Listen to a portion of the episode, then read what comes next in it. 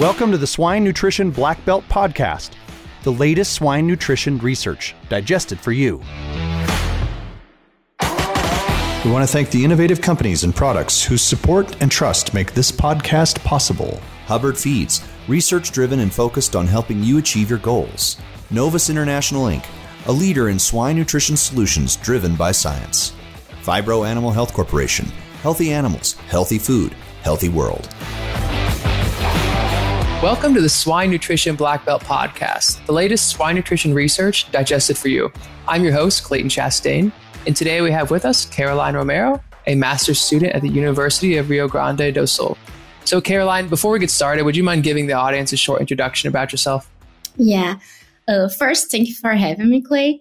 Uh, I think it's, it's great to, to share a little about our studies with you guys and the listeners. So I am an animal science by the Federal University of Rio Grande do Sul, and now I am pursuing my master's in the last year, also at the Federal University of Rio Grande do Sul. Gotcha. So I read your study that you're doing there about the use of bioelectrical impedance analysis to measure the body composition of pigs. So I guess to start, that might be a new term for a lot of people. I know it was for me when I first read it. Um, so what is bioelectrical impedance analysis and how exactly does it work? Well, the biological impedance analysis is very common they use in the humans, as we know, and in other species too, like horses and whatever. But in pigs, we realize that uh, this use is not uh, very common.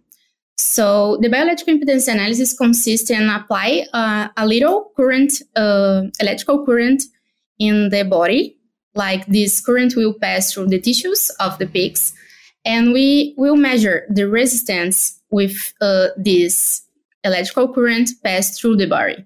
So we know that fat uh, fat tissues uh, are more resistant to this current, uh, electrical current, and we know that the muscles and other tissues like this are have a lot of water and electrolytes in this composition. So the current will flow with more facility soldiers' tissues. So the use is something like that. gotcha. So, what all did you guys, um, with this study, what all did you guys compare it with um, in terms of kind of looking at how successful this could be used? Yeah, well, we used 39 uh, pigs. This experiment uh, happened in Jaboticabal, São Paulo, at UNESP. And we used 39 pigs uh, in in the growth and finish phase, né? Uh, and we applied these animals to the scan of DXA. And after that, we put these animals in prone position to, to, to do the, the BIA analysis, the bioelectrical impedance analysis that we call BIA. Uh, then we put some electrodes and we have this body composition. So we work on these two values that DXA and BIA give to us and we we make a correlation to see how accurately the BIA was compared with DEXA. If in fact we can use BIA to predict the body composition of pigs like DXA do. Gotcha. And so for those that aren't familiar, the DXA, um, could you give a little bit of background of what that is as well? Yeah, it's a machine, a big machine that we read like uh, lean mass, uh, the body weight, and some other tissues like bones and calcium, phosphorus in the composition of the pigs as well. It's, it's very common to use in humans too, but in pigs is is very common. Gotcha. So when comparing the two, then I guess how, how similar was the the BIA or the bioelectrical impedance analysis (BEA) um, or whatever it was exactly called. But how uh, similar was that analysis to this DXA then? I don't think they are pretty similar because the DXA they they do this analysis by the pixels that we have through this image after scan the, the pig. And the the BIA, we have these electrodes, four electrodes that you you, you place at the pig, two near the head and two near the the back legs. And we don't, you don't, ooh, sorry, we don't need to have this animal sedated. In this experiment, we sedated the animal just because of the DXA. So the DXA is more, how can I say that?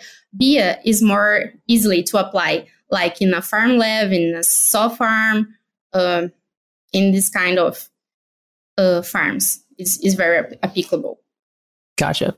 And so, in terms of body composition, um, looking at, so I'm assuming you use this to kind of um, assess how they looked in terms of um, lean muscle percent and, and, other factors, or what what all factors were you able to kind of gather from this uh, BIA?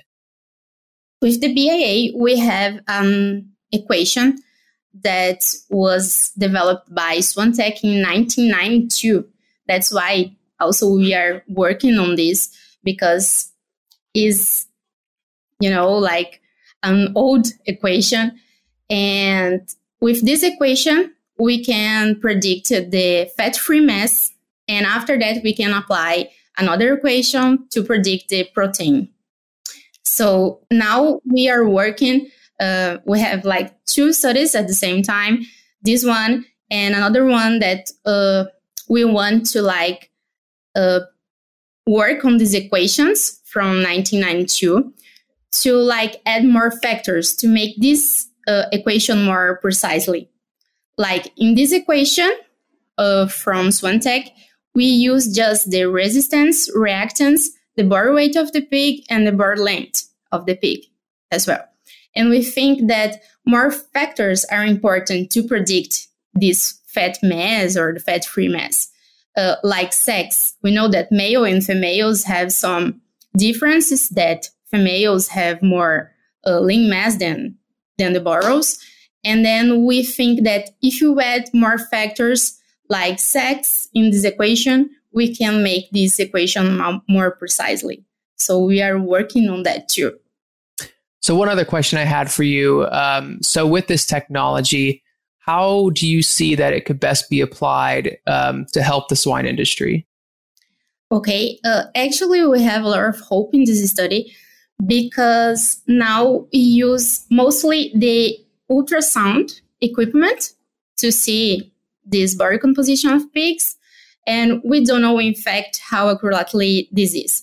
Uh, the other point is the DXA equipment are not mobile, so he's fixed and it's hard uh, to to have in the farm because we have a high cost like with the equipment with the maintenance and with the um, this um, the injections to the animals because the animals need to be sedated. And of course a, a veterinary. And with the the BIA the biological impedance analysis he, uh, this equipment is little like 12 for 12 in the maximum and we can go with this equipment wherever you, you go. So it's easy for you to go to a farm with this equipment and it's quickly to you to, to do this analysis because I think uh, when we use this equipment in, in piglets, we take like they are not sedated and we take less than two minutes for animal to do this reading. So he's very fast and very how how we, we see in this study, he's precisely. We have a correlation like 0.988 with the DXA. So he worked like the same with DXA and is precisely. When it comes to raising healthy animals, you need more than the right solutions. You need the right partner who brings decades of industry expertise and a global team to put that knowledge to work for the advancement of your operation. At Phibro Animal Health Corporation, we are proud to work with you as your trusted partner. Awesome. It sounds very promising. Um, well, I believe that's all we have time for. So thank you again, Caroline, for coming on the show. And to everyone else, thank you for listening to the Swine Nutrition Black Belt podcast. Please visit us at swinenutritionblackbelt.com. And don't forget to subscribe to our podcast channel so you won't miss out on the next episode. See you next week. Hey, everyone. We're always searching for the latest and greatest research to share each week. If you have a swine nutrition related research trial and would like to come on the show and share it with us, feel free to email the details about your research to hello at wisenetics.com.